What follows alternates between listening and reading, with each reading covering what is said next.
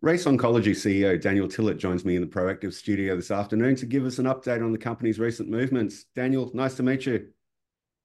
Nice to meet you too, Jonathan. Now, before we get into some of the, the developments of the company over the last few months, can you give us an overview of what Race is developing and what your aims and ambitions are? Okay, so Race has a an old drug. It was developed originally about 40 years ago uh, it was found to be quite an effective anti-cancer drug, but for delivery reasons, it wasn't able to be delivered to patients very easily. It got dropped, um, and we've picked it up, solved the delivery problems, and we discovered that actually when used in combination with the common cancer drugs, chemotherapeutic drugs, that it can protect from the side effects, uh, the serious side effects to do with the heart, the damage from that, and also aid um, killing the cancer better. So it's sort of the best of both worlds. And so that's what we're doing. We're taking that work that we've discovered, that reformulation work, taking it back into the clinic in 2024. And the market for both heart health and uh, you know cancer treatment is, quite large. Uh, how are you intending to tap into into that? Yeah, that's true. Uh, it, there's been lots and lots of drugs developed that are able to kill cancer. Been lots of drugs that can protect the heart. There's not been one that's been developed that does both at the same time. This makes it kind of a unique drug, uh, and it also has very uh, important implications for the pharmacoeconomics of a drug.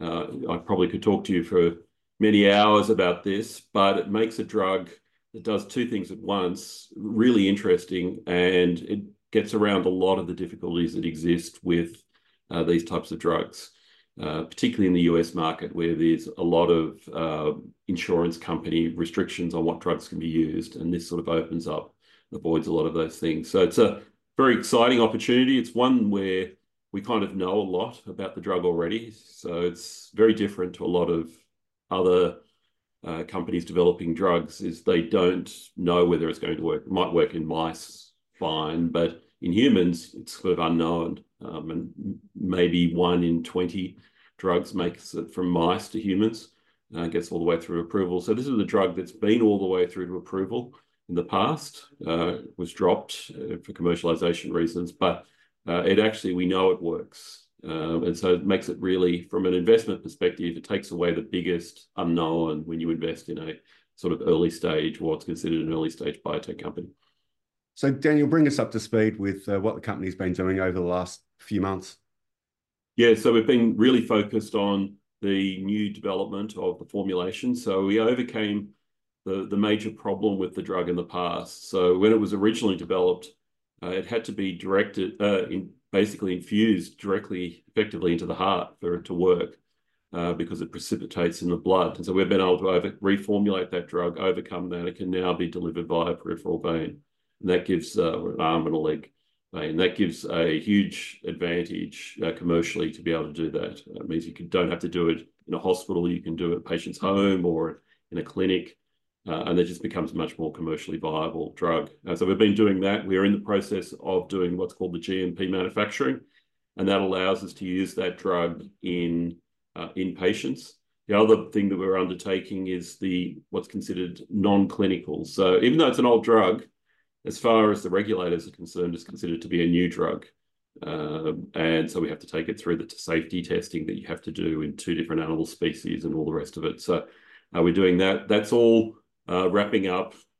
Uh, the manufacturing should be the end of this quarter, uh, and the non-clinical activity should wrap up the end of next quarter. And then we're ready to go in clinic in the second half of uh, 2024. Uh, we're really looking forward to it. So let's talk about the clinical development of bisantrene. You've just received 4 million uh, in R&D tax incentive. Um, take us through what that money will be used for in that development. Yeah, so this will go to supporting the clinical trial that will be starting in the second half. Uh, so this is a what's called an all-comers trial.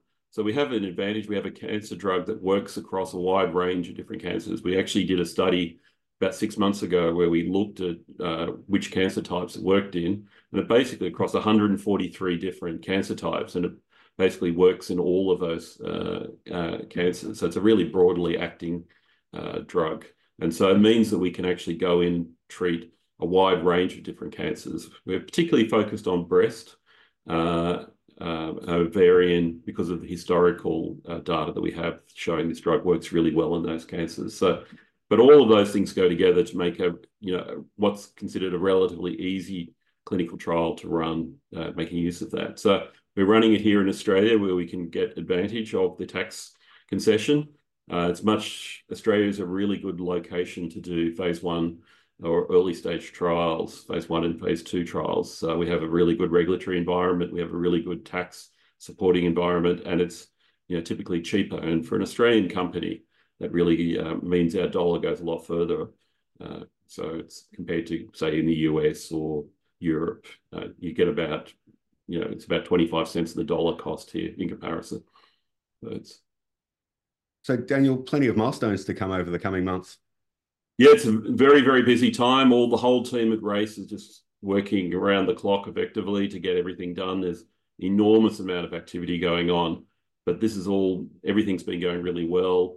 Uh, everything's on track, which is really nice. So I've only been um, CEO now for a few months, I think about four months. Uh, and it's really nice to see the team coming together and really generating you know, fantastic results uh, that will pay off ultimately for the shareholders. Daniel, thanks for your time. Thank you.